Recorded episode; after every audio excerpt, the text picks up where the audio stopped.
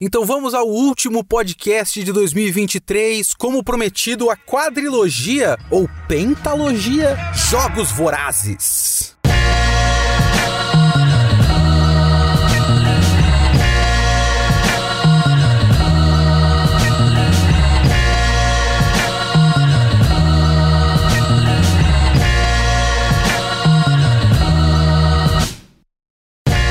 Sou o Leonardo Kitsune e o Kitsune da Semana é o meu podcast semanal para eu falar do que eu quiser, do jeito que eu quiser. A ideia aqui é que toda semana tem uma review diferente de uma obra diferente, que pode ser de cinema, anime, mangá, literatura, videogame. Eu vi, eu li, eu quero falar, então é aqui que eu vou falar. Eu queria mais uma vez agradecer a todo mundo que apoia o Kitsune da semana e que aturou esse pequeno atraso aqui. Muito obrigado a todos os apoiadores e todos os ouvintes do Kitsune da semana. Foi mais um ano de crescimento no podcast, então muito obrigado a todos vocês e um ano inteiro com apoiadores. Olha que legal. Se você ainda não é um apoiador, você pode se tornar um apoiador em catarse.me barra kitsune underline da underline semana. E você pode mandar seu e-mail para leokitsune.gmail.com.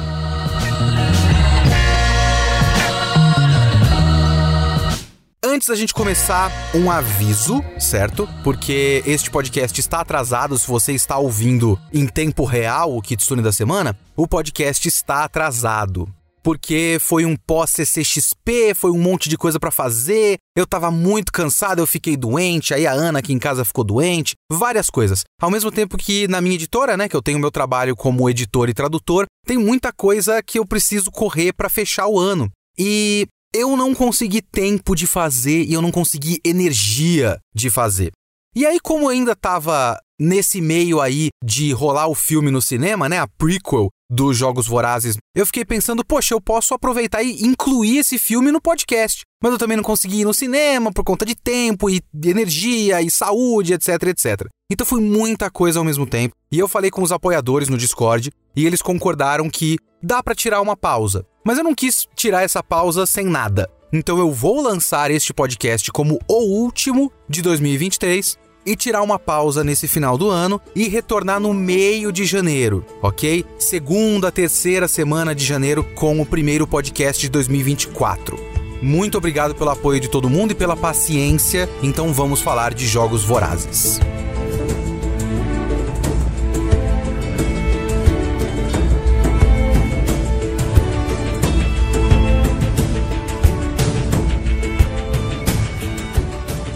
Neste podcast eu vou cobrir os filmes de Jogos Vorazes. Estão quatro filmes que são baseados nos livros originais e eu vou aproveitar, como eu acabei de falar, e falar também do último filme que saiu, que é baseado num livro mais recente, que é um prequel.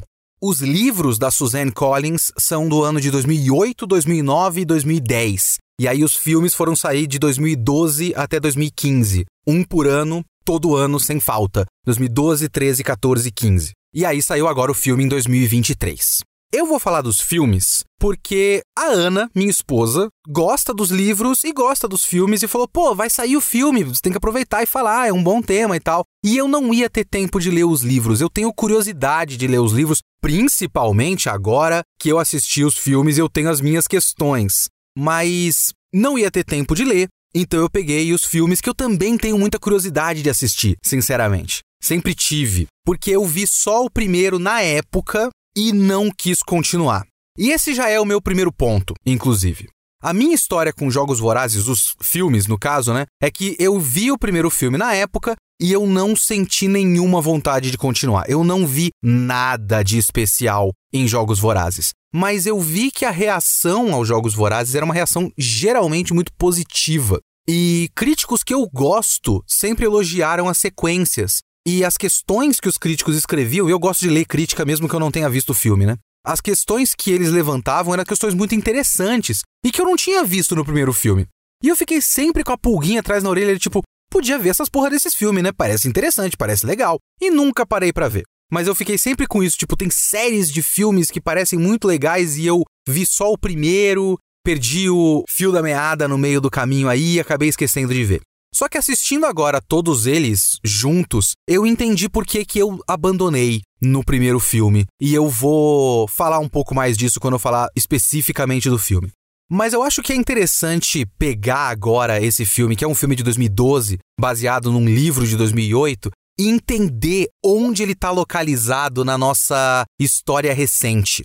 É muito interessante ver isso. Porque a gente, na época que saiu Jogos Vorazes, comentava muito o quanto Jogos Vorazes é baseado em Battle Royale, que é o livro e filmes e mangás japoneses. Que eu também tenho um contato muito pequeno com Battle Royale, acho que eu li tipo 3, 4 volumes do mangá só. Não fui atrás dos filmes, é bem interessante. Algum dia, será que vocês iam gostar de podcast sobre Battle Royale? Não sei se o livro, não sei se o filme original, alguma coisa assim. Acho que o filme original seria o mais interessante, né? Eu falei pouco de cinema japonês e cinema asiático no geral. Pode ser interessante.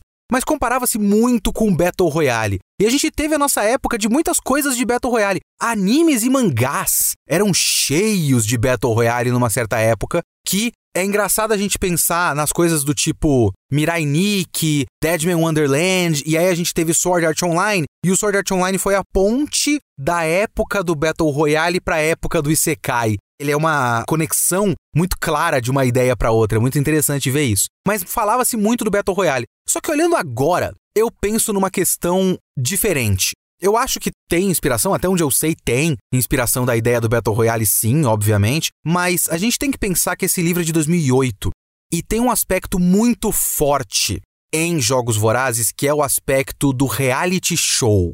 Não sei se vocês estão ligados dessa coisa, mas eu acho que a última grande greve de roteiristas de Hollywood, antes dessa que acabou agora, esse ano de 2023, foi mais ou menos um pouquinho antes dessa época. Tipo 2005, 2006, 2007. E todo mundo fala de séries e filmes que foram afetados pela greve dos roteiristas. Por exemplo, Lost, que eu gosto muito, foi afetado diretamente pela greve dos roteiristas. Algum dos Transformers, eu não sei se foi o segundo ou terceiro, que foi meio que gravado sem roteiro, porque o roteiro não tinha sido finalizado, por causa da greve, etc, etc. Mas tem uma outra consequência muito grande da greve dos roteiristas, que também é bastante comentada, que eu acho um aspecto mais interessante, que é a ascensão do reality show.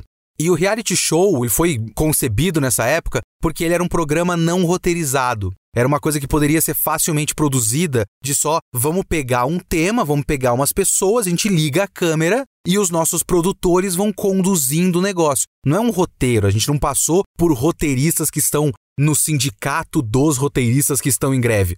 O produtor é outra categoria que não está em greve. Ele pode falar para um participante que não é um ator ter o tipo de reação ou criar um conflito ali e a gente grava na câmera e vê o que, que dá para salvar na edição. Então é nessa época que surgiu os Jersey Shores da vida, sabe? Essas coisas da MTV que grava gente malhada e bronzeada brigando na balada. Ou então a época que o History Channel parou de fazer coisas mais focadas em história, começou a ter os, sei lá, os Duck Dynasty, o Trato Feito, essas porra que é muito forte nesses canais de TV a cabo. Muito começou nessa época.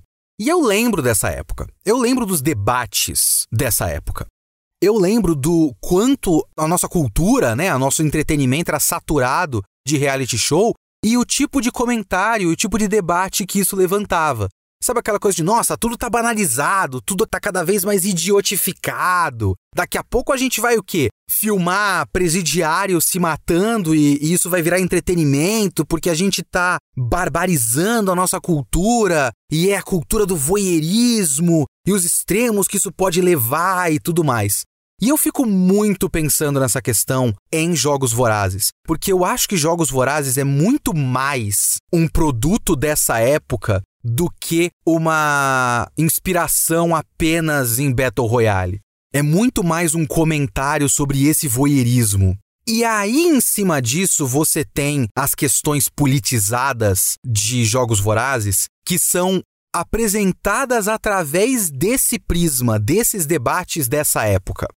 E eu digo isso porque eu não sei se eu vou conseguir debater especificamente isso em Jogos Vorazes, nesse podcast, porque eu não sei onde eu consigo encaixar direito isso, mas conforme eu vou pensando na construção de mundo de Jogos Vorazes, eu fico muito pensando que às vezes eu não consigo encaixar uma coisa com a outra, às vezes eu acho que o aspecto reality show dos Jogos Vorazes é uma coisa meio colada artificialmente na construção de mundo do negócio. E é difícil de debater porque é um aspecto tão essencial, tão entranhado e tão natural para qualquer tipo de debate, que é a mesma coisa, eu, eu, faço essa comparação o tempo todo. É a mesma coisa de você querer, a essa altura, falar: ah, mas eu não sei se tinha que ter Kamehameha no Dragon Ball.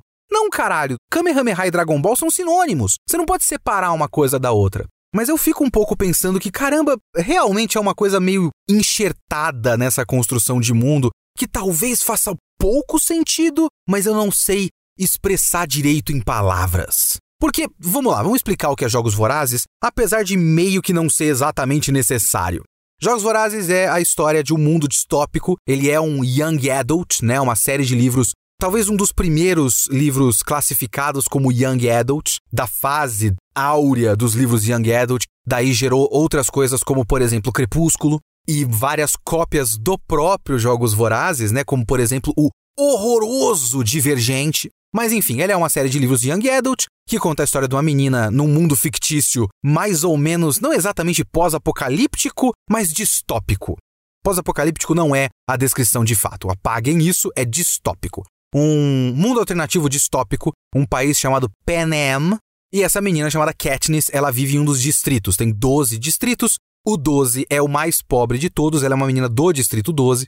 E uma forma de controle da capital é fazer esses jogos anuais, onde eles sorteiam duas pessoas de cada distrito, dois jovens de cada distrito, e colocam numa arena para se matar. É uma forma de punição histórica, porque 75 anos antes 74, na verdade, porque no segundo Jogos Vorazes da série de livros é o comemorativo de 75 anos dos jogos. Então, quando começa, foram 74 anos antes, houve uma revolta dos distritos contra a capital. Na verdade, agora pensando, eu não sei se os distritos, o sistema dos distritos, a divisão em distritos, não é uma coisa depois da revolta, mas enfim. Havia um governo central e o, o povo pobre se revoltou contra a capital e essa revolta, essa rebelião, né, essa revolução foi impedida e como maneira de prevenir uma próxima revolução, eles fizeram esses jogos, que é uma maneira de punição e controle. Uma maneira de mostrar a força que a capital tem sobre as pessoas. Então, olha, a gente pode simplesmente pegar dois jovens completamente despreparados, desnutridos, porque eles são os Hunger Games, né? Não são os jogos vorazes. Eles são os jogos da fome. Porque são pessoas que estão passando fome jogadas ali numa arena e dão arma para essas crianças e elas se matam, e isso tudo é televisionado. Esse último filme que saiu mostra um pouco da evolução disso, porque ele se passa nos décimo, no décimo Jogos Vorazes, e tem uma evolução da ideia, tipo, a espetacularização dos jogos é um processo. Essa coisa televisionada mais reality show é uma coisa que foi evoluindo conforme os jogos foram passando. Mas inicialmente era mais diretamente uma forma de punição. A menina principal, a Jennifer Lawrence, a Katniss Everdeen, essa série de livros e filmes é uma tentativa de criar nome de personagem de Gundam. E por mais que eles tenham Coriolanus Snow e Katniss Everdeen e Pita Mellark, eles nunca serão quatro vagina, ok? Nunca será!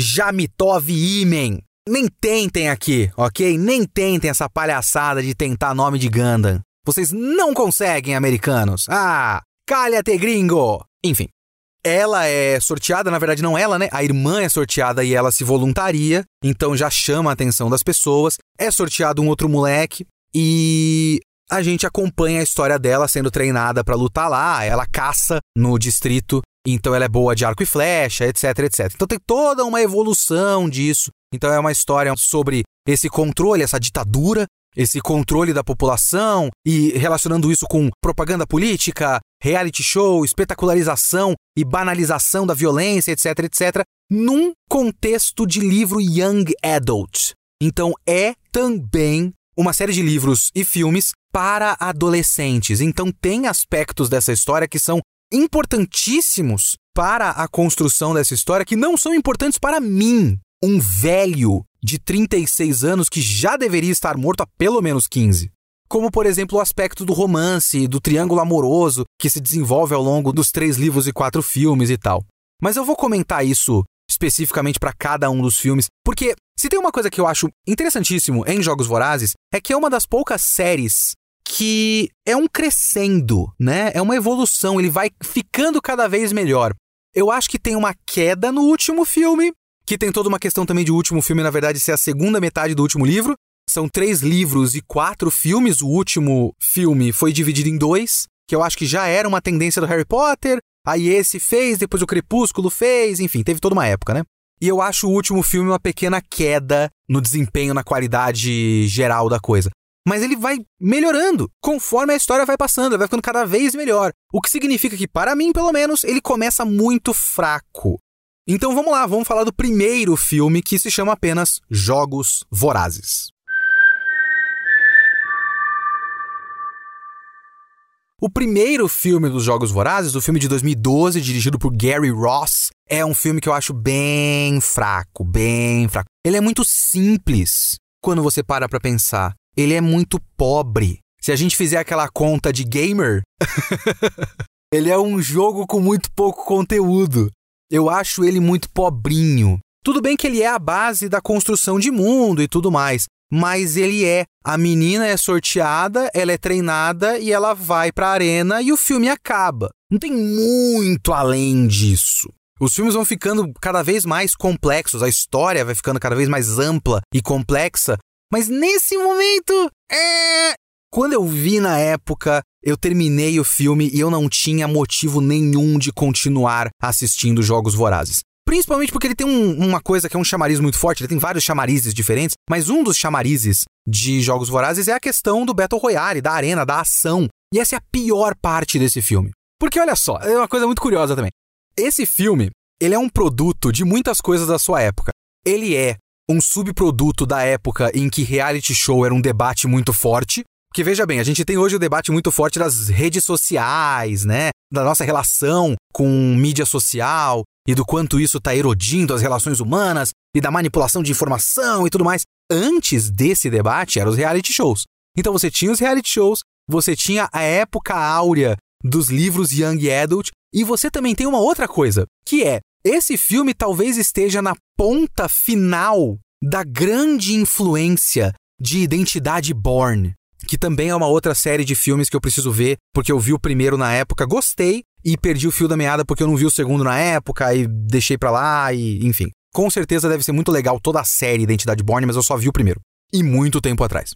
Veja bem, Identidade Born é um filme de 2002. Se você pegar, por exemplo, Busca Implacável, que é o Taken, o filme do Liam Neeson, eu tenho um conjunto de habilidades muito específica, eu vou te encontrar e vou te matar. Ele é de 2008.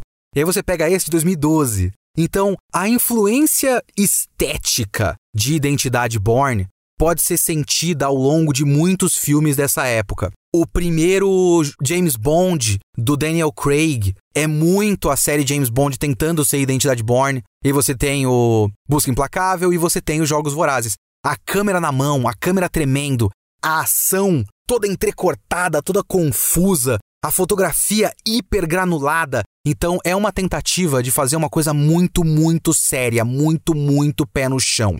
E eu acho que isso é essencial para as pessoas terem levado Jogos Vorazes a sério. Porque com uma direção menos competente e mais normal, digamos assim, talvez as pessoas achassem Jogos Vorazes muito mais bobo do que ele é. Mas nessa época, isso era uma sinalização, ou estava terminando de ser, né? Um sinal de que isso é um filme sério, um filme adulto. Hoje, assistindo, eu só acho horroroso. Horroroso. Eu acho esse filme um filme feio e mal dirigido e mal editado. Você não entende o que está acontecendo. Mas ele ainda tem características muito interessantes. Porque você tem essa história da Katniss que a gente começa a ver pelo Distrito 12. Então o contexto, a estética do Distrito 12 é uma estética de sei lá, imagens de um pós-guerra ou da Grande Depressão dos anos 20, alguma coisa assim. O Distrito 12 é um distrito carvoeiro, né? Uma coisa que é da construção de mundo dos Jogos Vorazes, que não fica muito clara nos filmes, mas se você pensar um pouquinho, você junta os pontos e começa a entender é que tem uma ordem expressa da capital de cima para baixo para cada um dos distritos produzir apenas uma coisa. É uma coisa bem colonial, né? Uma coisa colonialista. Então você impede o distrito de ser autossuficiente. O distrito produz apenas matéria-prima e não consegue produzir outras coisas e não consegue ser autossuficiente e acaba que ele fica dependente do sistema e fica mais difícil de você se rebelar ou se desvencilhar do sistema e da capital. Então você vê aquele pessoal, tipo aquela fotografia acinzentada, hipergranulada, sem vida, sem cor, e pessoas sujas, e pessoas um ambiente muito precário e tudo mais. E a parte mais interessante esteticamente de Jogos Vorazes é quando você tem o meio do filme, que a Katniss vai pro treinamento antes dos jogos. Que aí você tem um contraste muito grande. Que você começa a ver a capital e ver os abusos e os excessos da capital de uma maneira muito caricata. E eu acho interessante a maneira caricata. Porque você tem três coisas, né? Três coisas que se chocam muito fortemente. A estética dos distritos, essa estética do povo da capital que é um hiper exagero de uma coisa meio dandy, uma coisa meio hiper brega e exagerado e muita cor, muita maquiagem, cabelos e barbas ridículos e super elaborados. Então é excesso. Eles têm tanta riqueza em contraste com os distritos que são jogados na pobreza que eles não se controlam. Tem até uma característica que não fica muito clara nos filmes, mas eu estava vendo com a Ana que lê os livros, então toda hora ela ficava apontando para coisa, ó, isso aqui devia estar tá um pouco melhor no filme, mas que é o caso de, como eu já falei, as pessoas passam fome nos distritos, o que também é muito indireto no filme. No livro, a questão da fome é muito forte. E o pessoal na capital tem tanta comida que criou-se o costume, né? De comer e vomitar para comer de novo, porque tem muita comida. Como é que eu vou conseguir continuar comendo tudo que tem aqui? Eu tenho que vomitar e comer de novo. Tem essa coisa super, hiper caricata dos excessos. E aí você tem uma coisa meio sci-fi. Porque a sala de treinamento tem um visual sci-fi genérico de hologramas e armas tecnológicas e as roupas que eles usam, aqueles colantes assim que é um bagulho de roupa tecnológica, futurista e tudo mais. Então você tem esses choques dessas estéticas que é para mim a parte mais interessante dos jogos vorazes. E é a coisa que tem mais identidade em jogos vorazes, sabe? É quando você vê o visual de certos personagens, grita jogos vorazes. Aquela F, que é a preparadora da Katniss e do Pita, ela tem uma identidade visual muito forte. O cara que é o apresentador, que eu não lembro o nome agora, mas ele tem aquele topetão azul e tal. Várias cores, na verdade. Eu acho que algumas vezes fica rosa. Mas eu acho que o mais icônico seria no primeiro filme, que, se eu não me engano, está azul. Então é uma coisa muito característica. Essa é a parte mais legal de Jogos Vorazes. Esse meio do filme, para mim, é a melhor parte, apesar de ter algumas características que me dão um pouco de preguiça. Porque, como eu já falei, esse é um filme baseado num livro Young Adult. Então, ele tem uma questão de público-alvo. Então, muitas das interações dos personagens são interações que me lembram muito uma coisa meio ensino médio americano. O jeito como os personagens interagem uns com os outros tem a questão, por exemplo, de os caras nos distritos de número menor, né? Distrito 1, Distrito 2. Se eu não me engano, eles têm um pouco mais de recursos, um pouco mais de dinheiro. O distrito 12 é o mais pobre, o distrito 1 é o menos pobre. Então, geralmente, os vencedores dos jogos são dos primeiros distritos e eles são chamados de carreiristas. Eles, sei lá, eles são treinados já para sobreviver aos jogos e tal. Então, eles formam uma panelinha. E é uma panelinha meio Meninas Malvadas. Ou Meninas Malvadas ou Bully, dos filmes dos anos 80. E às vezes me dá um pouco de preguiça. Quando eles estão na arena, por exemplo, eles têm aquele jeitão tipo. Você viu a cara dela quando eu matei ela? é muito bobo. Muito bobo. Então essas partes me dão um pouco de preguiça. Mas ainda dá para superar até chegarem os jogos. Para mim, a pior parte de jogos vorazes são os jogos vorazes. Porque depois que você tem, vamos lá, como eu falei, você tem aquela primeira parte num mundo distópico, horrível, saturado, cinza, e depois você tem um choque muito grande de uma coisa muito fútil. Então você tem o sci-fi tecnológico futurista com roupas de quem tá misturando sete, oito, nove períodos estéticos de moda diferentes. A menina que tem que colocar o vestido que pega fogo e o caralho a quatro. Então tudo isso é muito interessante, muito vivo, muito rico. E aí eles vão para os jogos e você passa, sei lá, uns 45 minutos naquela floresta e é tão desinteressante. Associado à direção que não dá para entender nada e ao fato de que tem aquelas interrupções, né, aquelas intervenções de criar uns animais holográficos sólidos. E isso é tão bobo, tão bobo. Tipo, a ação não é interessante. Tipo, as coisas que a Katniss faz como astro de ação não são as coisas que eu quero assistir. Não são a parte que me interessa em Jogos Vorazes. E não é visualmente da hora, não é John Wick. Não é da hora o que ela tá fazendo. É só sem graça. E eu não consigo ver direito. Então todo mundo tá vestido no mesmo jeito, a gente passa muito tempo no mesmo cenário e eles estão fazendo coisas que não são tão legais assim, e eu não consigo entender o que eles estão fazendo. Tipo, pega aquela cena final, que é a luta de um cara, se não me engano, chama Kato, contra a Katniss e o Pita. E eles estão em cima de um negócio e tem aqueles cachorros de CGI horríveis. E a câmera corta de um e corta para outro, e corta para um e corta para outro, e corta para um e corta para outro. Você não entende quem é o Pita e quem é o Kato. Eu não quero ver essa merda, é muito ruim. Então, quando entra nos jogos, e veja bem, é o nome do filme, Jogos Vorazes, quando entra nos jogos, eu desligo eu desligo de uma maneira que eu só quero que o filme acabe. É bem ruim.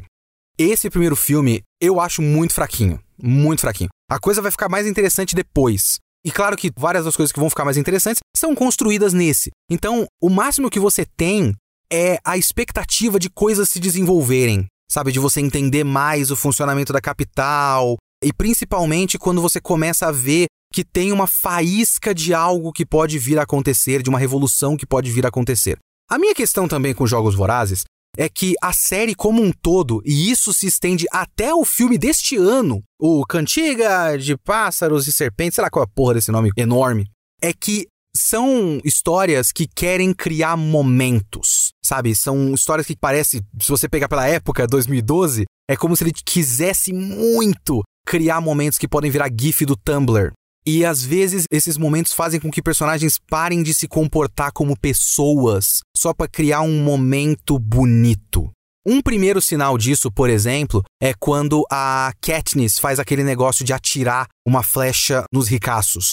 Quando ela tem que demonstrar a habilidade dela com a flecha e ninguém tá assistindo, e ela vai lá e joga uma flecha numa maçã que tá num porco que eles estão comendo, e todo mundo toma um susto, e ela faz aquela reverência. Uma das questões em Jogos Vorazes é que, como a série toda se leva muito a sério, os personagens, eles são muito sérios, né? E a Katniss é uma personagem muito séria. Então você tem alguns personagens que se destacam. Como eu falei, por exemplo, a F é uma personagem legal de ver em cena. O Haymitch, que é o Woody Harrelson, é bem legal de ver em cena. Mas a Katniss, como ela tem que ser uma pessoa que tá sempre com muita raiva e uma coisa meio presa na garganta e tudo mais. A Jennifer Lawrence faz o que tem que fazer, ela atua muito bem dentro dessa personagem, mas a personagem tem muito pouco carisma. Como texto, sabe? Como coisas que o roteiro manda a Jennifer Lawrence fazer, não como atuação da Jennifer Lawrence. Então ela é uma personagem, para mim, muito sem carisma. Eu não me interesso pelo que ela vai fazer, porque só o que eu vejo ela em cena é uma pessoa preocupada e com raiva mas às vezes ela tem comportamentos que, para mim, são um pouquinho fora do que você tá vendo. E como é só pequenas exceções, pequenos asteriscos, não parece parte da complexidade do personagem, parece só o que a cena precisa que ela faça. Eu não sei se a Katniss faria aquela reverência, mas a história precisa ter essa imagem dela fazendo a reverência. Porque ela não é, tipo, é, é complicado isso, porque a história fala que a Katniss é essa pessoa que põe o dedo na ferida, que aponta o dedo, que não tem papas na língua, que não tá nem aí pra autoridade e tudo mais. Mas são alguns momentos estranhos dela. Na maior parte do tempo, ela não é desse jeito. Ela não é abusada, ela não é uma pessoa que fala a verdade doa quem doer e é ácida e tudo mais. Ela é antissocial.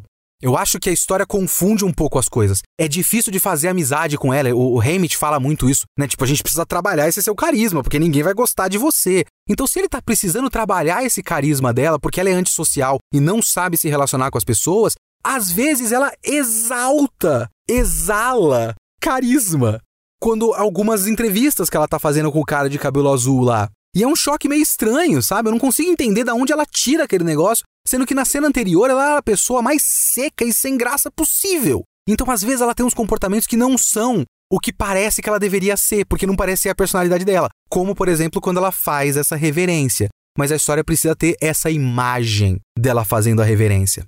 Então, por exemplo, quando a gente tá na arena e tem aquela personagem da Rue, que aparentemente é todo um desenvolvimento muito mais longo, porque também tem uma outra característica que é os jogos demoram muito tempo nos livros. Eu acho que esses jogos do primeiro Jogos Vorazes, do livro 1 e do filme 1, é tipo um mês que eles passam na arena.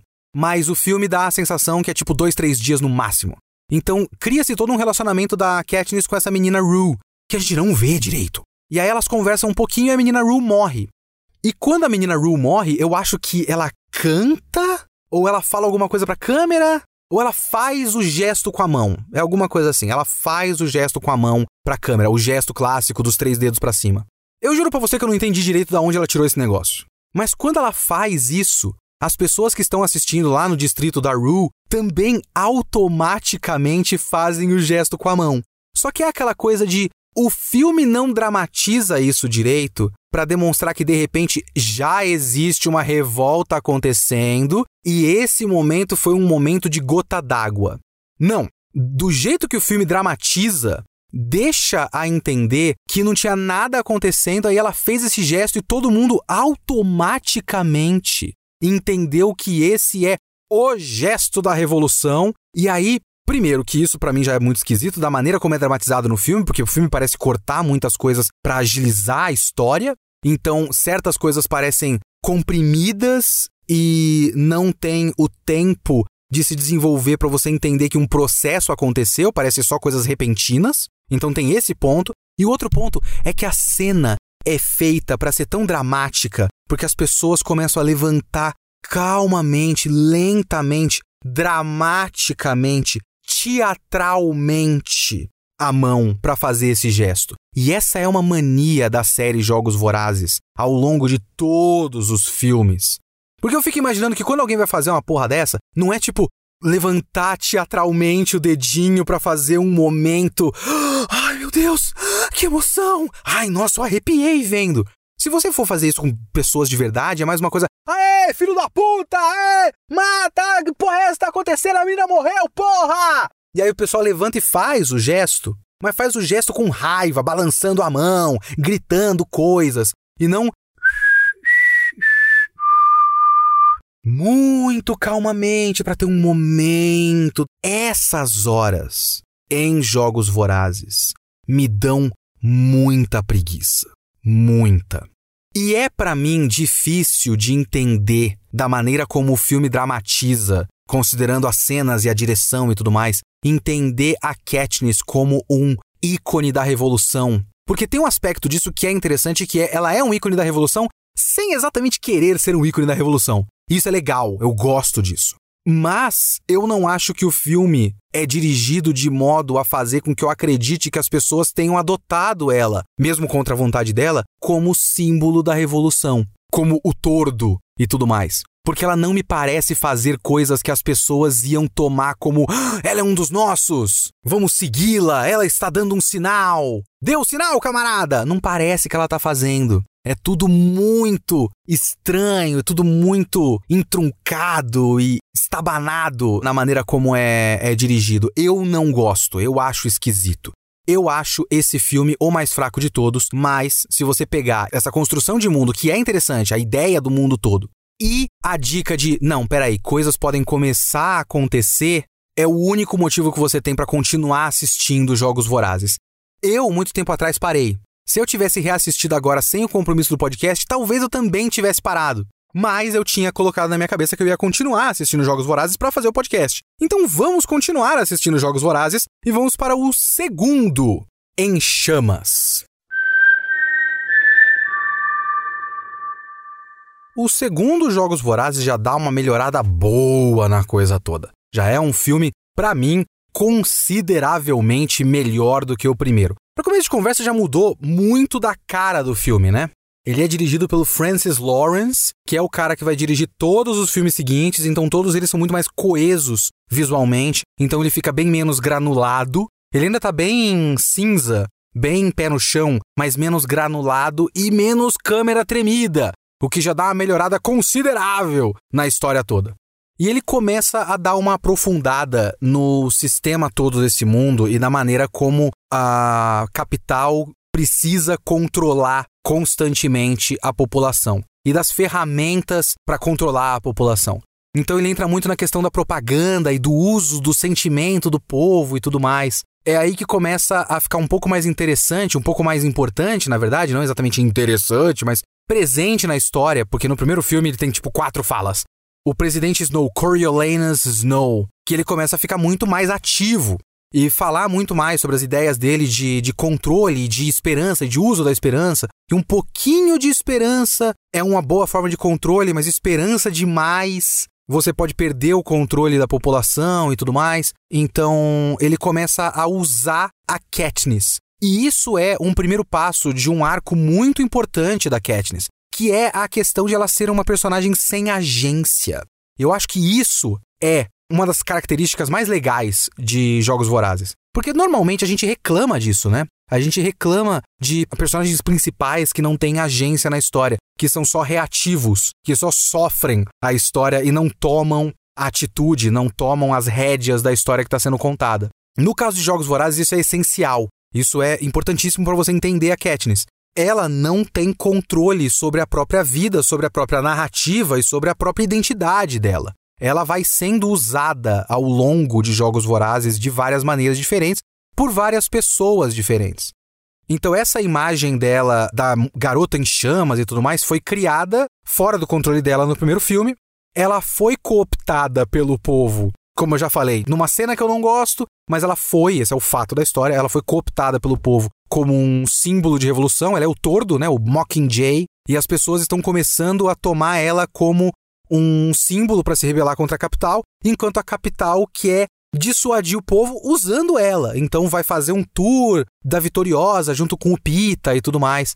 O que é interessante porque, por um lado, tem uma tática que eles adotam que faz bastante sentido, que é o povo tá achando que a Katniss é uma deles.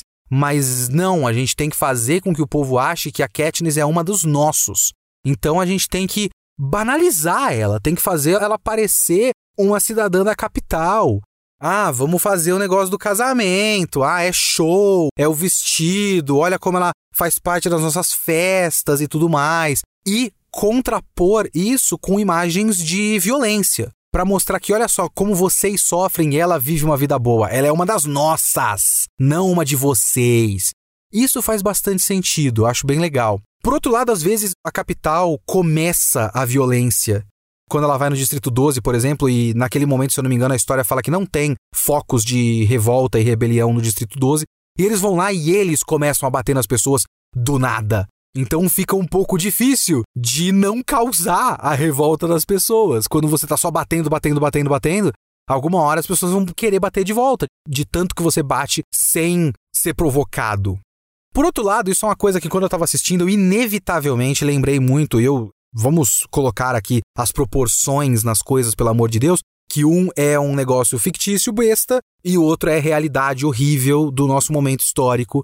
Enquanto eu assistia esse segundo filme, eu ficava pensando, porra, mas os caras não vão perceber que eles estão causando a revolta de tanto que eles estão oprimindo abertamente sem ser provocados?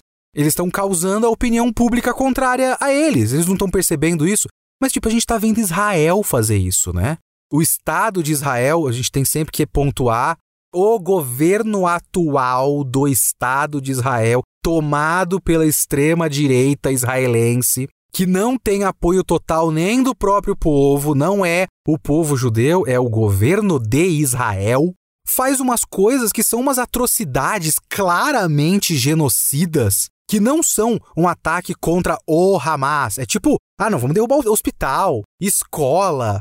Tem uma imagem recente que eles colocaram, a conta oficial de Twitter do governo de Israel era uma praça completamente arrasada com a bandeira de Israel no meio.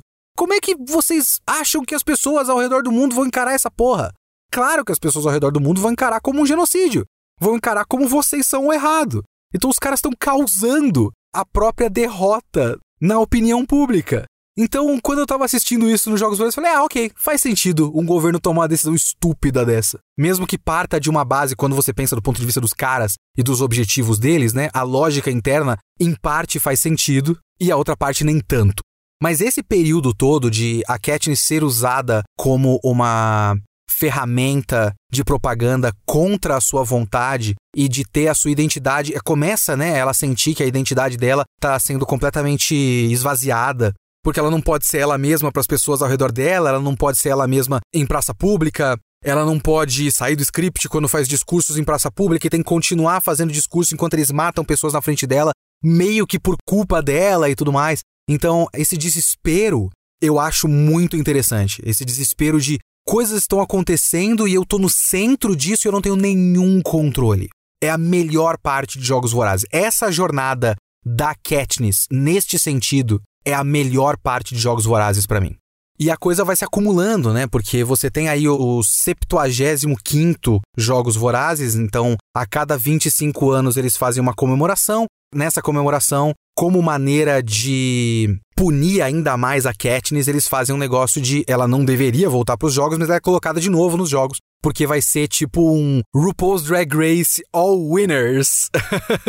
então pegou só os All Stars e pegou os vencedores de outras edições e colocou lá. Então tem senhorinha que ganhou os jogos há 40 anos, que é jogada na arena de novo, não tem nenhuma condição de competir, e isso inclui a Katniss e o Pita que estão entre os três vencedores do Distrito 12 ainda vivos. O outro é o Heimit, mas aí o Pita levanta a mão e se voluntaria, etc, etc. Que também é mais uma decisão que é meio estúpida, mas assim, quando você para pra pensar no plot twist, que várias dessas decisões foram tomadas por um cara que era um espião, é, faz sentido. Porque nesse ponto, talvez o que o governo de Panem, da capital, devia fazer era esconder a Katniss, né? era expor ela o menos possível e colocar ela no menor número de situações possível onde ela possa se tornar uma heroína e uma mártir e tudo mais. E não, eles colocam ela nos jogos de novo, então dá para criar situações, ela vai aparecer nas câmeras o tempo todo, em que ela vai virar uma mártir, uma heroína, um símbolo, muitas e muitas e muitas vezes, e eles não têm como controlar ela 100%.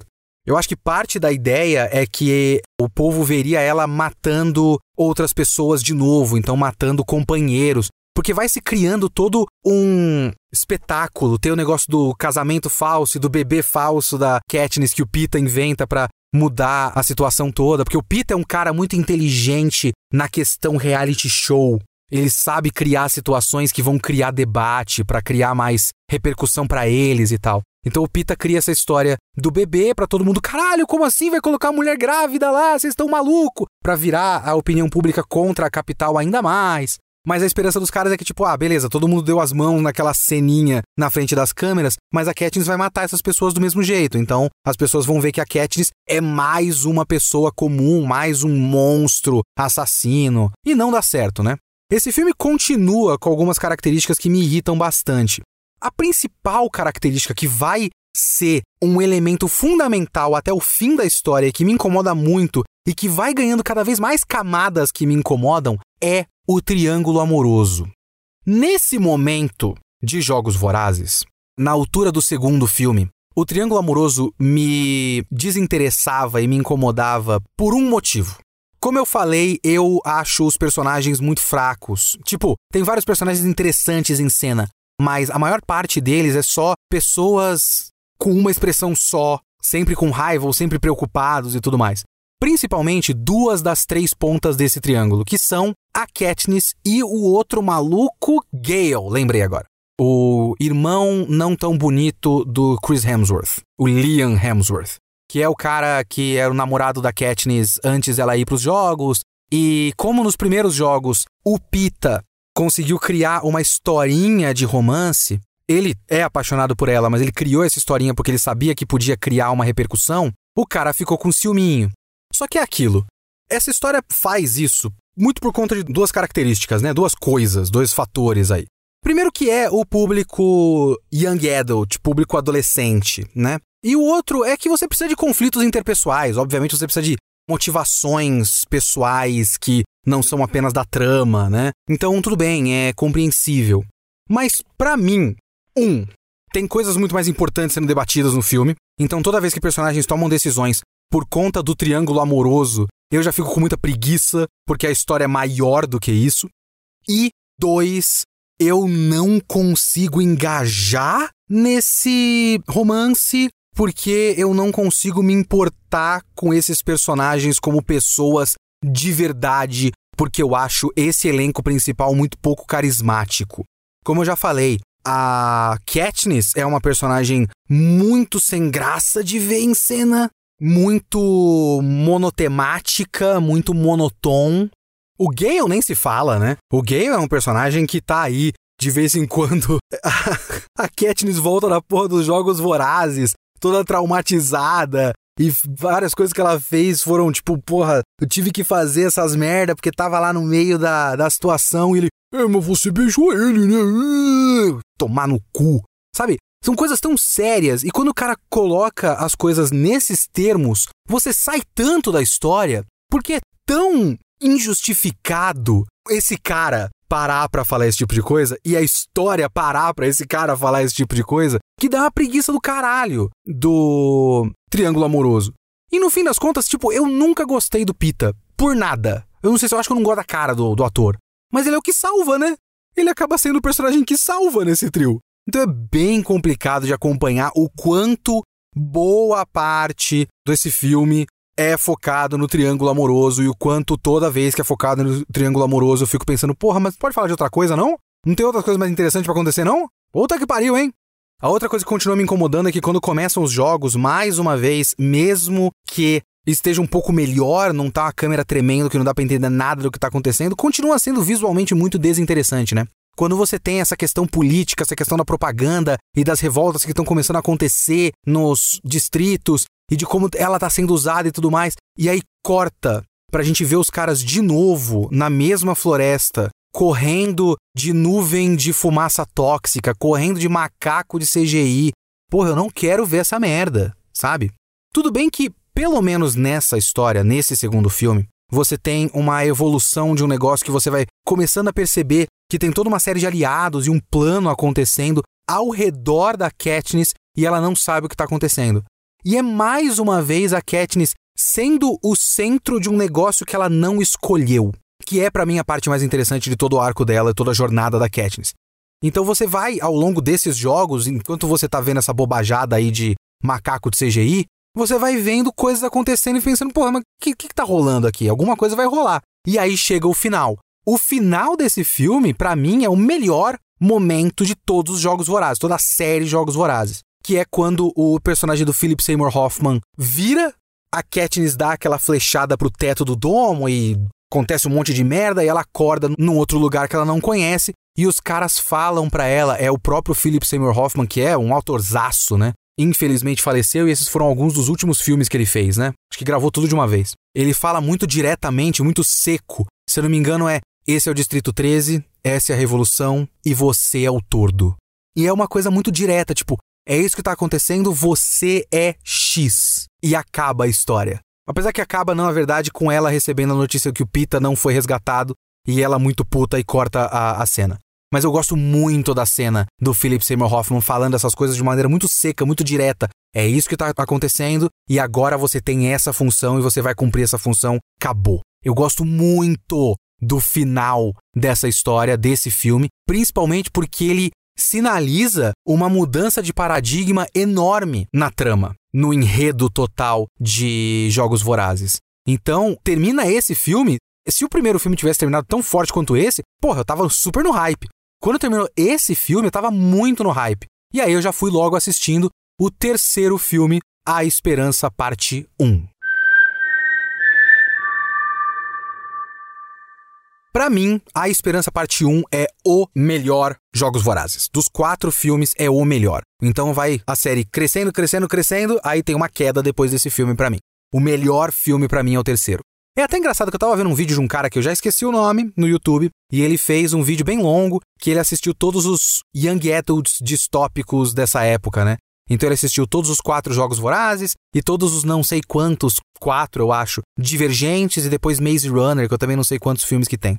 E ele tem um ponto de vista muito diferente do meu, eu achei muito engraçado isso. Porque, se eu não me engano, ele fala que ele curte muito quando começam os jogos mesmo, a matança de adolescente no primeiro filme. E aí, quando chega no terceiro, ele não gosta do fato de ter dividido o último livro em dois, porque esse terceiro filme é inteiro dentro de um bunker. porque para ele que tinha que ter feito era ter feito só um filme para essa parte toda que ficou no terceiro filme inteiro fosse uma parte um pouco menor de uma outra história. E para mim não, para mim a melhor parte de Jogos Vorazes é quando eles estão dentro desse bunker, que é o Distrito 13, que de fato existe. Todo mundo acha que o Distrito 13 tinha sido completamente apagado como um ultimate sinal de controle da capital, mas eles sobreviveram dentro de um bunker subterrâneo de vários andares para baixo assim. Esse filme para mim é o melhor porque ele é o mais complexo, mesmo que eu não concorde com as coisas que ele está querendo fazer e deixar implícito. Porque esse é um dos auges da Katniss como símbolo e não como pessoa. E essa jornada, quando você passa pelo ponto de vista particular da personagem, do ponto de vista dela, é uma jornada muito dura e muito cruel com ela, porque ela vai sendo privada da própria identidade. Eles vão debatendo o que fazer com ela, né? A alta cúpula do Distrito 13, que é o Philip Seymour Hoffman, e a presidente Cohen, que eu esqueci o nome da atriz. Eles vão debatendo o que fazer com ela, com ela presente, mas sem reconhecer a agência dela, reconhecer que ela pode opinar e tal. E tudo vai sendo debatido como se fosse um pitch de publicidade, sabe? O Philip Seymour Hoffman vai jogando as ideias para mostrar para presidente Cohen, tipo, ó, Falei para você? Ó, olha a atitude dela aí, a gente pode usar isso aí, hein? Não, vamos fazer um filme, vamos fazer não sei o quê. E ela querendo participar da revolução e sendo sempre usada como, não, a gente vai pegar você com essa equipe de câmeras, cameraman e tudo mais, e filmar umas propagandas em loco para começar essa revolução e tudo mais. Então você tem várias camadas disso. Primeiro, por exemplo, uma, uma das características que eu mais gosto de, toda essa história é mostrar a Katniss completamente desesperada e, e destruída, sabe? Você realmente sente as consequências do processo inteiro para ela. Você realmente sente o peso da quantidade de atrocidades e coisas horríveis que ela tanto presenciou quanto teve que cometer. E isso vai acabando com ela, né?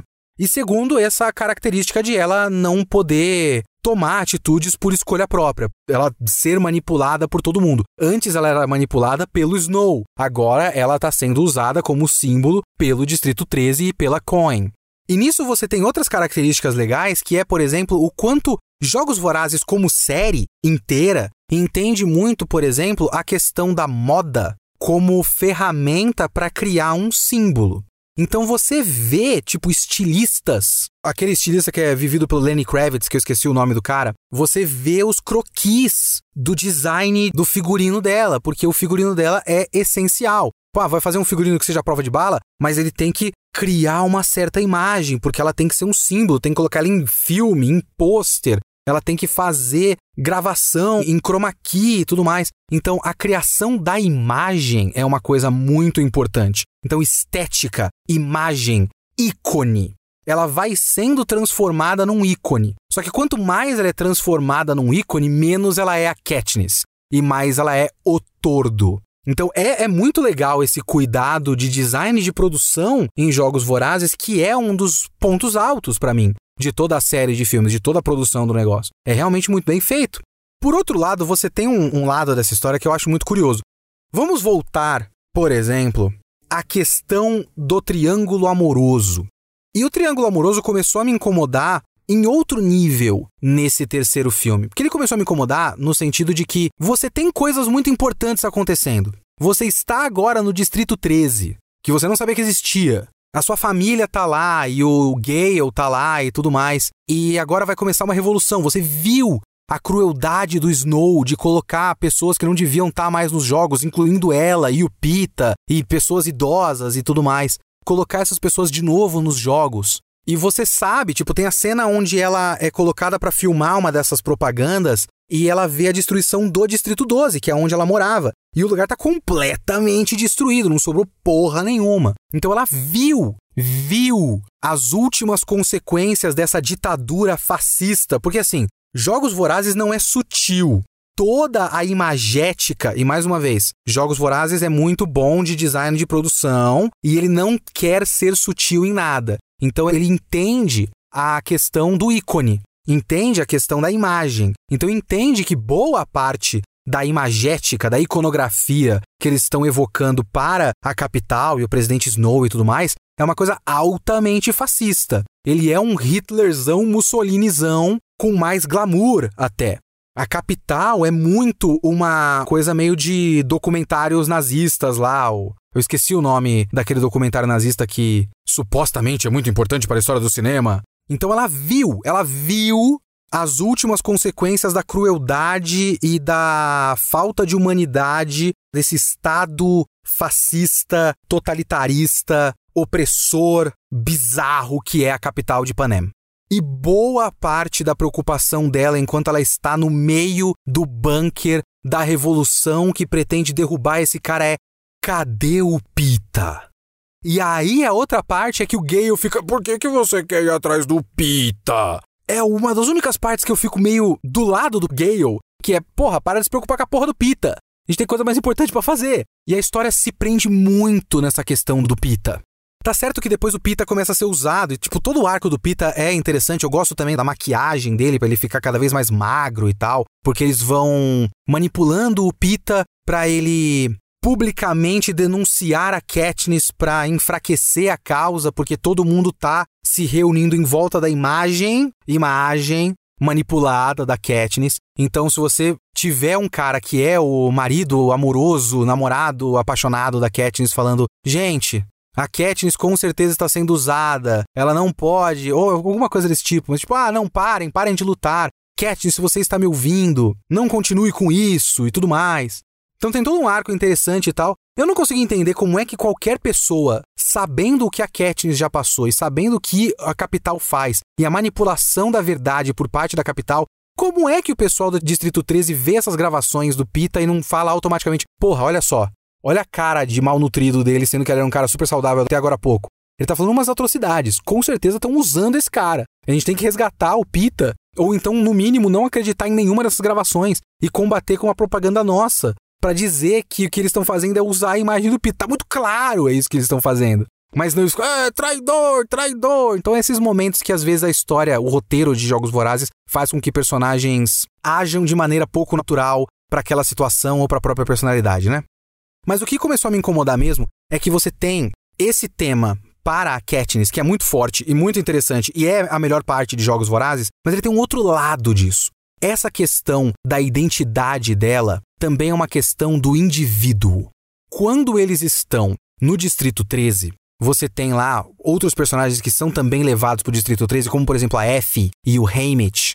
Você tem o Haymitch de saco cheio de não poder beber, porque tem controle sobre bebida lá no, no Distrito 13. Você tem a F muito preocupada que não tem as perucas dela e não tem maquiagem e tudo mais. Eu acho que no livro ainda tem até um negócio de ela não tem mais os produtos cosméticos que ela usava, então a pele dela começa a ficar cada vez pior. Isso não fica muito claro no filme, entre outras coisas que os filmes não deixam muito claro, como por exemplo os outros vitoriosos que se prostituem, são usados como objeto sexual depois de virar vitorioso. E isso é mais ou menos aludido, eles falam, mas não fica, não é um foco da história, né?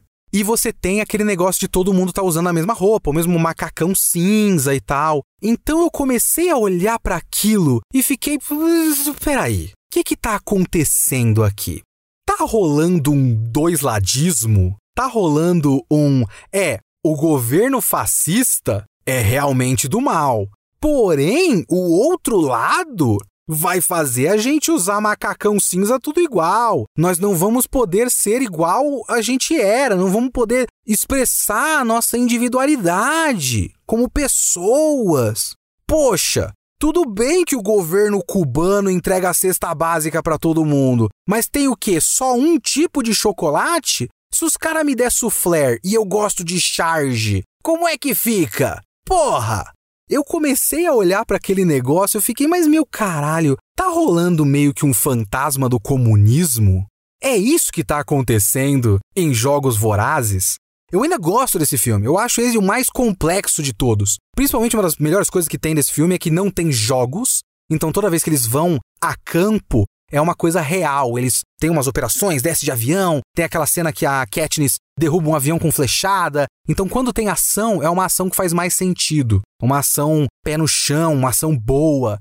E tem essa complexidade dos temas e tudo mais. Eu gosto da complexidade dos temas. Mas eu comecei a olhar para aquilo e falei, porra, mas é isso que essa história tá querendo dizer mesmo? E é aí que entra o triângulo amoroso. Porque o triângulo amoroso e essa coisa de se preocupar com o pita e se preocupar com o romance, com o amor, é tipo uma maneira de a Katniss, a personagem da Katniss, reter a sua individualidade. Enquanto você vê os métodos, por exemplo, é, isso acontece com certa frequência nessa parte da história. Os métodos do Distrito 13 são meio cruéis demais. Então eles têm uns ataques que são meio que ataques suicidas. Porque, para mim, existe uma ideia de que no Distrito 13 as pessoas não têm identidade. O que importa é a causa. O que importa é o todo. Então eles podem simplesmente jogar pessoas em táticas que necessitam com que a linha de frente toda seja assassinada, porque, tipo, eles avançam em grupo e os pacificadores atiram em 70 pessoas e as outras 150 de trás sobrevivem e conseguem sobrepujar os pacificadores. Então, os métodos do Distrito 13 são cruéis demais. E as pessoas do Distrito 13 não são pessoas, são só partes de uma grande engrenagem. O nosso elenco principal retém a sua individualidade, retém a sua família, o seu senso de comunidade particular. O núcleo familiar, o, o amor individual de uma pessoa para outra é mais importante tematicamente para essa história do que o sentido de grupo num momento em que eles estão claramente contra um governo fascista. Parece que a história está querendo equiparar esses dois lados, querendo mostrar que talvez existe o risco de se o Distrito 13 conseguir essa revolução, eles vão conseguir um negócio que é tão ruim quanto o que o Snow faz. E é muito esquisito isso. E eu comecei a ficar com mais preguiça ainda do Triângulo Amoroso, porque para mim ele tem essa função. Ele tem essa função temática de ser esse resquício da individualidade dela. Tem umas cenas que são bem fortes nisso. Se eu não me engano, é uma cena em que eles querem gravar a Katniss falando: "Fala pra câmera, eu estou aqui, eu sobrevivi e o Distrito 13 resiste e vocês vão se fuder", sei lá. Então ela tem que fazer essa declaração como a função dela como um símbolo dessa revolução. Só que ela viu aquelas rosas no chão, eu acho que é essa cena, e ela fica só preocupada com o Pita. Então os caras estão mandando ela falar algo pra causa e ela tá, vou matar o Pita, vou matar o Pita, vou matar o Pita. E ela tá com a preocupação individual dela.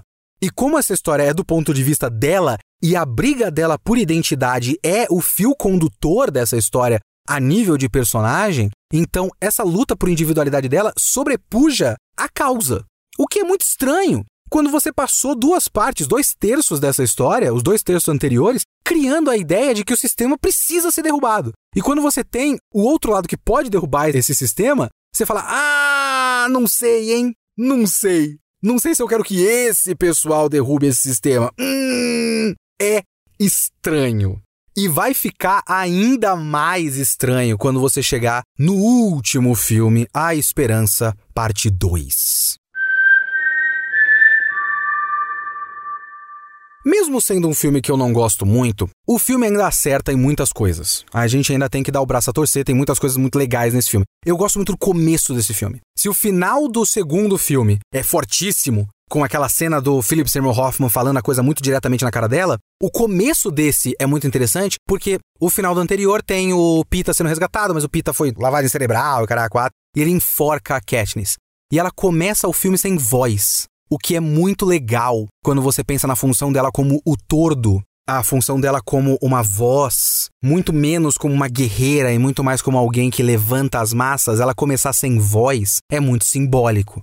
Eu queria que isso durasse um pouco mais, mas isso é solucionado em duas cenas. É muito rápido que isso passa. Fazer o quê? Mas enfim, ainda tem outras coisas que eu curto nessa história que continuam, né? Que, por exemplo, eu gosto muito de uma parte em que a Katniss ela escapa ela sai do bunker e ela quer lutar na linha de frente porque ela tá só sendo usada como propaganda, como imagem e tudo mais. Ela tá cansada de ser usada como imagem. Ela escapa, vai na linha de frente e quando ela chega lá, porque eles ficam sabendo que ela chega lá, forma-se uma equipe, uma tropa para ficar ao redor dela porque ela vai ser usada como propaganda. Criou-se essa tropa para filmar ela na linha de frente e gerar engajamento e tal. Então, ela continua, sempre que ela tenta escapar dessa situação onde ela é só um objeto, ela continua sendo usada como objeto. Eu curto toda essa jornada dela. É uma jornada, tipo, quando você pensa nela como pessoa passando por tudo isso, é muito forte. É uma briga muito forte para ela conseguir agir e tomar as atitudes que ela quer tomar. É muito foda isso, muito foda.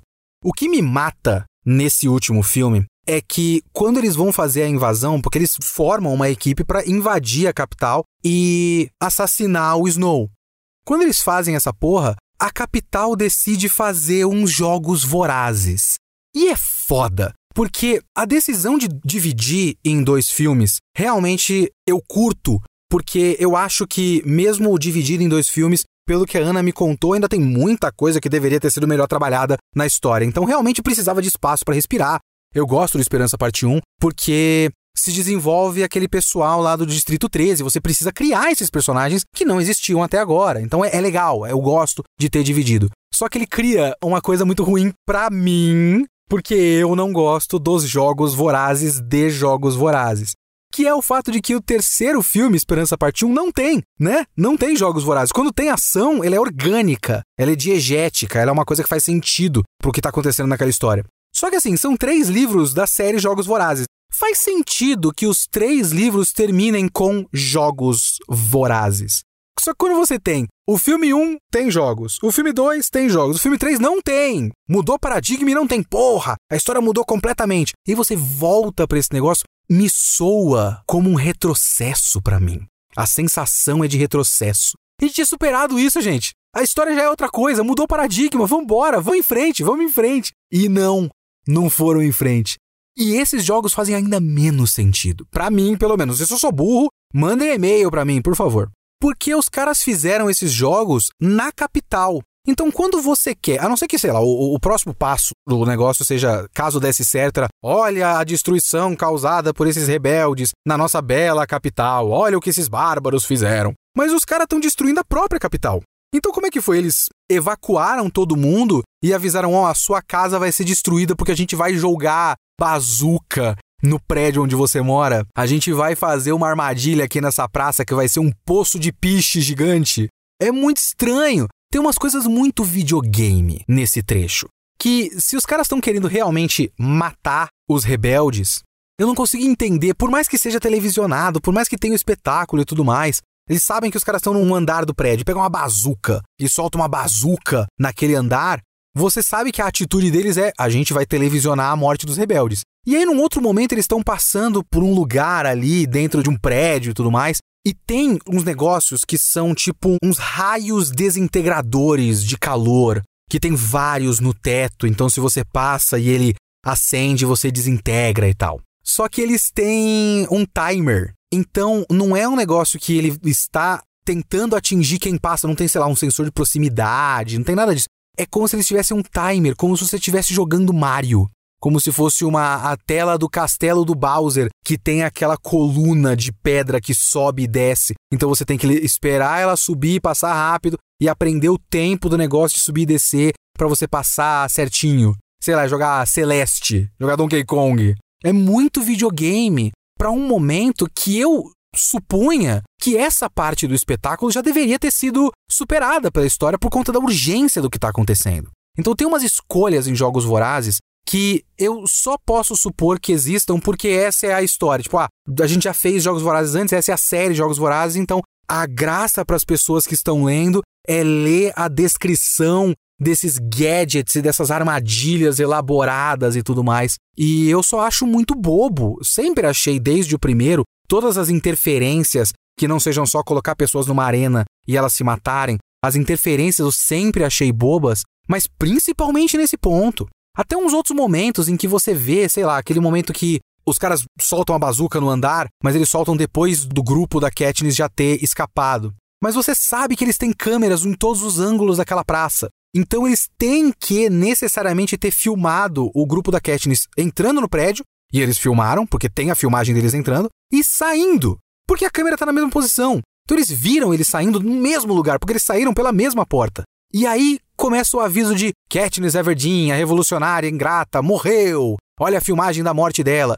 E quando eu vi aquilo, eu pensei, não, os caras estão querendo criar a ideia falsa, a informação falsa de que ela morreu para desincentivar os rebeldes. Mas não! Eles realmente não sabem que ela escapou. E como eles não sabem? Se a câmera está na mesma posição, ele entrou pela mesma porta e saiu pela mesma porta.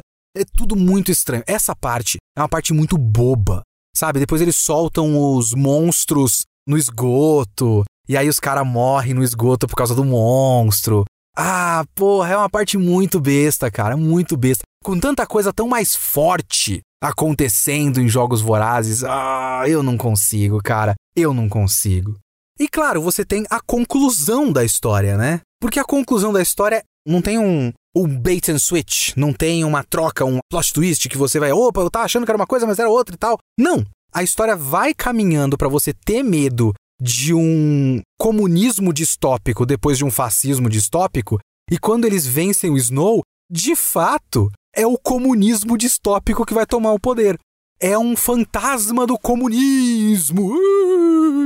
A história dos Jogos Vorazes tem um medo muito grande do fantasma do comunismo, que é não existe, ele reforça muito essa ideia de que não existe uma ideia verdadeira de revolução comunista. Na verdade, esses Stalins da nova geração só querem tomar o poder para eles e fazer uma ditadura eles mesmos. Ah, o comunismo matou mais do que o nazismo, sabe essas porra? É uma coisa muito, muito estranha. Então, quando a presidente Cohen toma o poder, ela é filmada com imagens de uma iconografia tão fascista quanto a do Snow.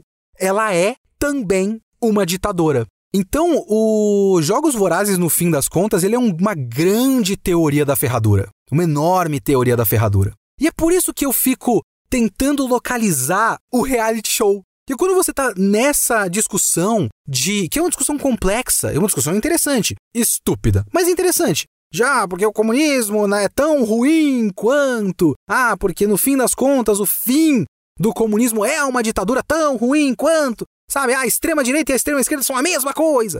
É uma discussão complexa. Quando você coloca o reality show no meio e a banalização da nossa cultura e tudo mais, o voyeurismo do reality show, eu não consigo localizar tematicamente qual é a relação de uma coisa com a outra. Eu acho esquisito. No fim, o Jogos Vorazes é uma série bastante sólida, uma série com muita coisa interessante. De todos esses Young Adults aí, com certeza ele é o mais forte e o mais interessante, né? A melhor história que tem. Como ele saiu junto, por exemplo, de Crepúsculo, eu lembro de muita gente equiparar as duas coisas como se fossem iguais, assim. Crepúsculo e Jogos Vorazes é a mesma coisa tão ruim quanto, produtos da mesma fase de coisas idiotas para meninas, porque tudo que é para menina é pior dentro da hegemonia patriarcal do debate cultural, né? Então tinha essa ideia muito forte de que Jogos Vorazes era tão ruim quanto essas coisas idiotas, como Crepúsculo. E não, não é tão ruim. E ele vai ficando cada vez mais interessante, mais complexo, mais rico mas ele cai numas armadilhas retóricas estranhas e acaba mais fraco, ficando um pouco pior do que eu esperava. Eu ainda gosto, ainda vale a pena assistir, mas não curto muito do final. É uma curva que sobe e desce. E falar em descer, vamos fazer um comentário bem rápido aqui sobre o último filme, o prequel, Jogos Vorazes, a Cantiga dos Pássaros e da Serpente. É esse nome? É alguma coisa assim. Vamos falar desse filme agora.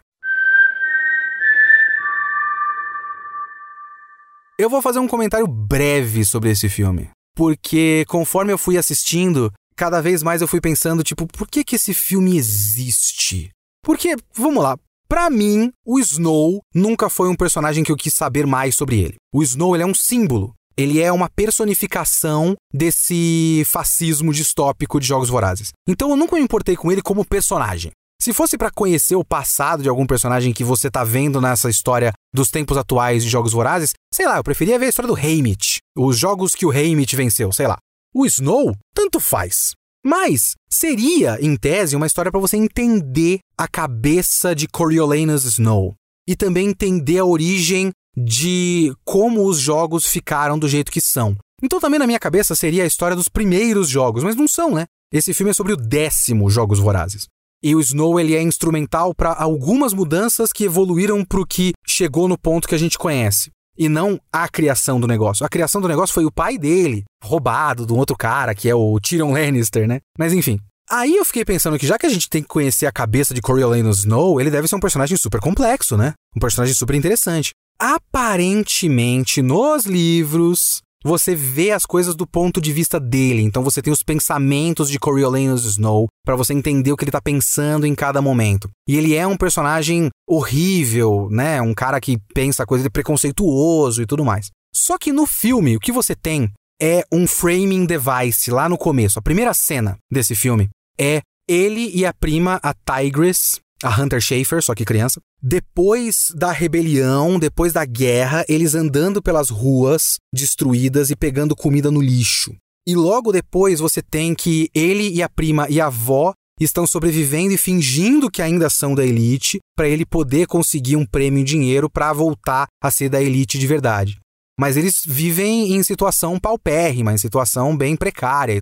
E ao longo da história, você vê que ele é um cara bastante consciente. Ele gosta da menina que ele vai mentorar, que é a, a do Distrito 12, a cantora, e tenta fazer coisas para ajudar ela. Então, várias das mudanças que ele promove nos jogos, que ele sugere para os jogos, são mudanças para que ele possa ajudar essa menina e tal, a Lucy Gray. E ele acaba fazendo umas coisas meio ruins, né? Ele mata uma das crianças que tá lá na arena porque a criança tava querendo matar ele, então ele acaba matando a criança e tal.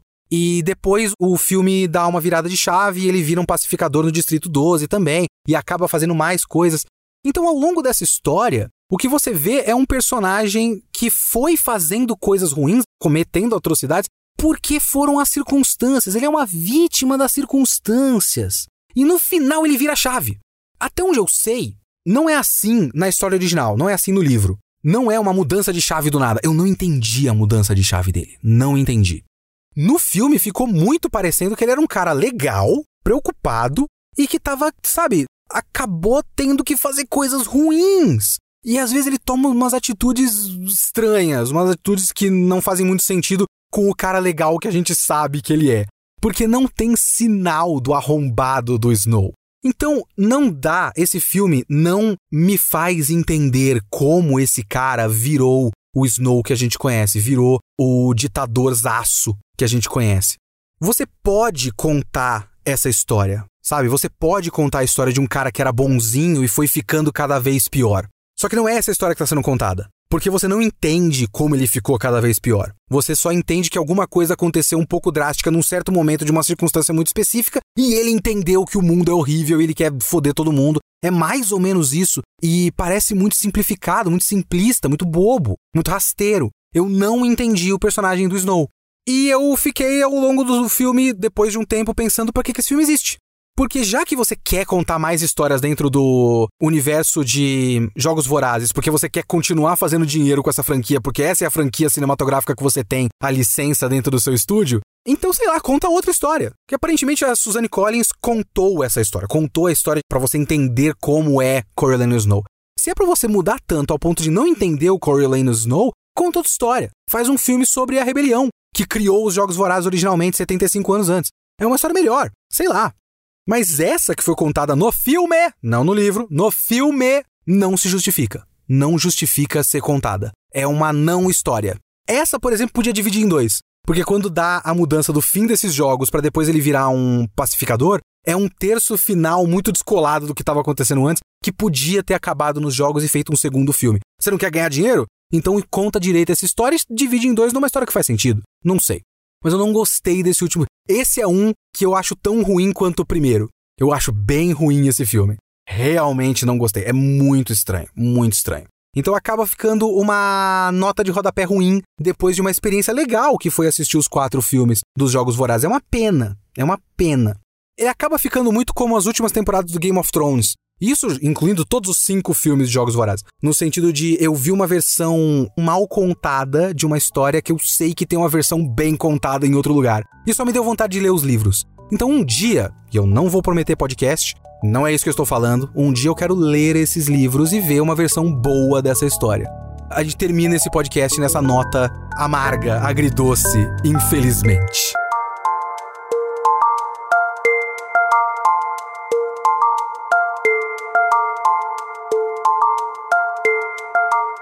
Eu vou terminar este podcast com um pedido de desculpas, porque, como eu falei já no começo da gravação, eu tive muitos problemas antes da gravação, de tempo e tudo mais, e agora eu tive muito problema na gravação, e eu, infelizmente, não vou conseguir fazer a leitura de e-mails e comentários. Eu vou só deixar vocês com o meu agradecimento para os nossos top doadores, apoiadores do Kitsune da semana.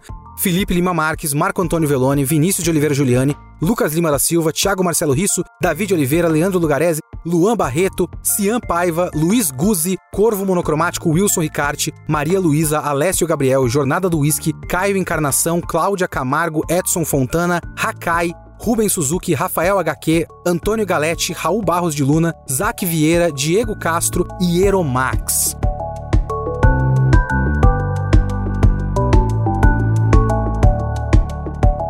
Muito obrigado a vocês que são os nossos maiores apoiadores. Muito obrigado a todos os apoiadores. Muito obrigado a todo mundo que me ouviu mais esse ano. Muito obrigado pelo apoio, ouvindo, compartilhando, recomendando para todo mundo. E a gente fica por aqui em 2023. O Kitsune da próxima semana será o Kitsune do próximo ano, que eu não vou dizer qual é, mas o meu plano é continuar um negócio que vocês estão pedindo para eu completar. Então aguardem, vamos ver se eu consigo. Muito obrigado, desculpem os inconvenientes deste programa, tanto de tempo quanto de conteúdo, e ficamos por aqui.